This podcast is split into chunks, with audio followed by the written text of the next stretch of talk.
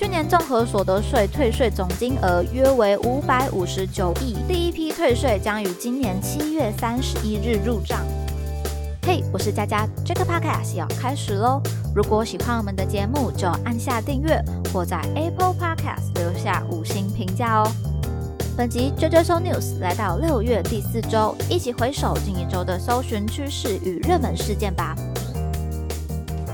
跟大家跟进一下上集我们有谈到的两个关键热搜字发展。首先看到的是泰坦号，上周的话题还停在搜救中，但其实到周四周五的时候，关键字再次来到榜首，达到五万笔以上的搜寻热度，因为已经确定找到遗骸，而泰坦号内无人生还的消息了。新闻也有说到，泰坦号是遭到了灾难性的内爆。一方面，海底高压的危险性很高，可能船体有缺陷或故障。据说在内爆的瞬间，船体内的人甚至是没有感知到危险，就已经离世界而去了。那灾难消息出来之后，许多人都在思考说：“诶，海洋之门探险这家公司所制造的泰坦号，是不是有严重的安全疑虑与缺失呢？”而同时受到议题波及的是罗技公司，因为据说泰坦号的操作器就是使用罗技的游戏手把，因此在观感上大家觉得好像没有很专业。所以不只是海洋之门哦，罗技的市值呢也受到了打击。但人类对于未知的渴望，我想还还是不会因为这个事件而停止。但对于安全的一些测试与准备，应该大家都更有一点心里有一点底哦，不能操之过急，谨慎的应对喽。谈到谨慎应对，前两周有谈到的关键字，像彩虹药水啊、巴比妥、苯巴比妥，关于胃药案事件的新闻，竟然以乌龙事件开始淡出了。不知道大家有没有什么样的想法呢？新北市卫生局指出，六月十七日委派土城医院专业人员入园裁剪，八十名幼生检验结果中，七十七人全为阴性。再有经送北荣质谱仪检测的部分，最后也确认未检出。所以一切似乎就只是一场误会吗？那么大家吵了一个月，究竟担心的是什么呢？在网络论坛就有网友留言讨论，谈到诶高雄的部分似乎受关注度不高，提到不敢相信。这真的只是乌龙吗？等等的言论。那于我的话，如果是乌龙的话，当然很好，因为表示并没有这些可怕的一些案件内容，没有什么药物的威胁，只是前面沸沸扬扬，后面乌龙一场，不免让人觉得心生疑虑了。当然，对此未来会忧心的，应该还是家长了。幼儿园老师也是，以后可能会更受到家长的检视，是难以避免的。目前事件似乎又重回到政治的讨论度上，所以这边我们就不再赘述。喽，不知道大家对于上周这两个事件的后续发展有什么样的想法呢？也可以留言补充更多资讯给佳佳哦。那么近一周的新热门关键字又有哪些事件呢？首先看到乌俄战争议题，瓦格纳在六月二十四日来到十万笔以上的搜寻。事发到现在还在关注战争议题的朋友，可能相对来讲减少很多。但不得不说，全球经济仍然受到战争的影响。回到议题上，瓦格纳是俄罗斯的佣兵集团，但在战争期间与俄国军方不和，于是，在二十四日爆发事变，攻向莫斯科。但也在同一天，有白俄罗斯总统出面斡旋，缓解了这一场事变战争。我觉得在这个过程中所感受到的是，不论是国家人民或者是武力者，应该都对战争感到非常的疲惫了。所以不管内外的冲突都有一些出现或者加剧。这次的事变之后会受到关注的，可能就是诶，乌克兰有没有受到什么样的影响呢？这部分美方认为事件快速落幕，所以对乌克兰没有带来利多，但是会加剧俄军内部对战争意义的反思，以及对指挥高层能力的怀疑。所以，未来乌俄战争，俄罗斯内部的冲突还是不能够忽视的。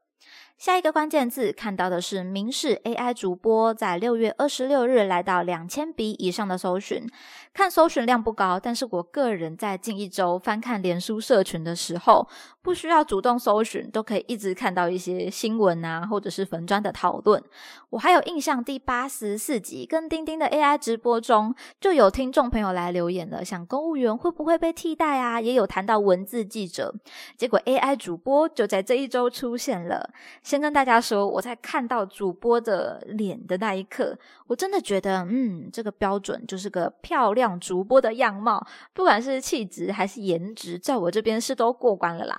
那回归正题，对于明视的 AI 主播，由于刚好跟换照期重叠，所以这边 NCC 表示会发函请明示说明 AI 主播的应用方式跟营运计划书是否有相符。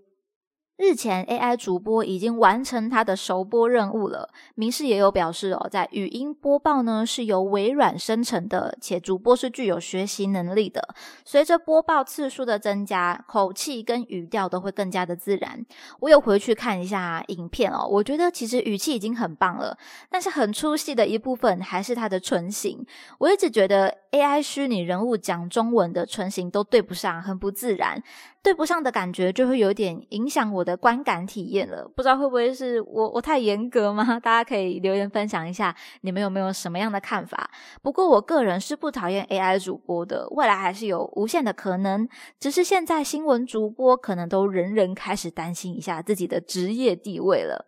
接下来看到“福茂”这个关键字，在六月二十六日有两千笔以上的搜寻，跟近期的政治话题比较相关，是总统候选人柯文哲在提出的福茂议题，所以目前三个候选人呢 就开始吵架了。其实我老实说，都快忘记这是什么样的一个事件了，赶快回去翻看一下资料，一些官方跟新闻的资讯。福茂的全名是海峡两岸服务贸易协议，主要是针对两岸服务业的开放，然后中国大陆也可以投入外资到台湾的企业，初衷是要让台湾的服务业市场可以有更大的扩展。不过，对于台湾民众的意见，则觉得可能会打击到本土的就业、创业或者企业营运的生态，也有发生学生的抗议事件。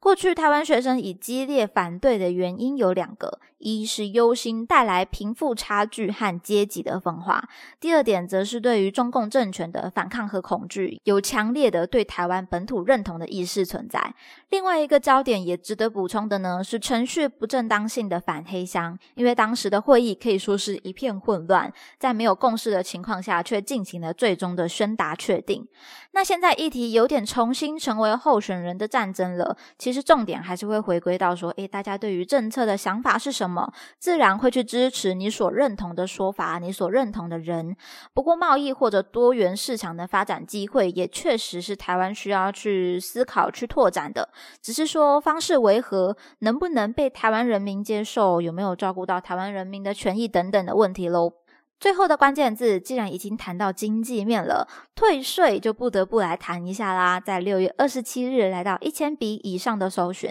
去年综合所得税退税总金额约为五百五十九亿，第一批退税将于今年七月三十一日入账，总共有三百三十四万件符合。所以大家就有疑问了，哪一些人符合第一批资格呢？只要是在五月十号之前有使用一网络申报试算登录的朋友。有二使用电话语音确认回复，三向户籍所在地国税局直本回复的三类退税案件，都是符合首批退税资格的。退税方式有转账直播退税以及寄发凭单退税两种，就看大家当时是怎么填报申请的。另外，国税局不会通知纳税义务人去 ATM 进行相关的操作，所以大家切记留意诈骗电话或简讯。如果有任何疑问，可以洽询户籍所在地的分局、基征所或者拨打免付费电话来确认。最后也补充补助资讯给大家，内政部公布七月起将实施六项攸关民众权益。的重大政策与惠民措施，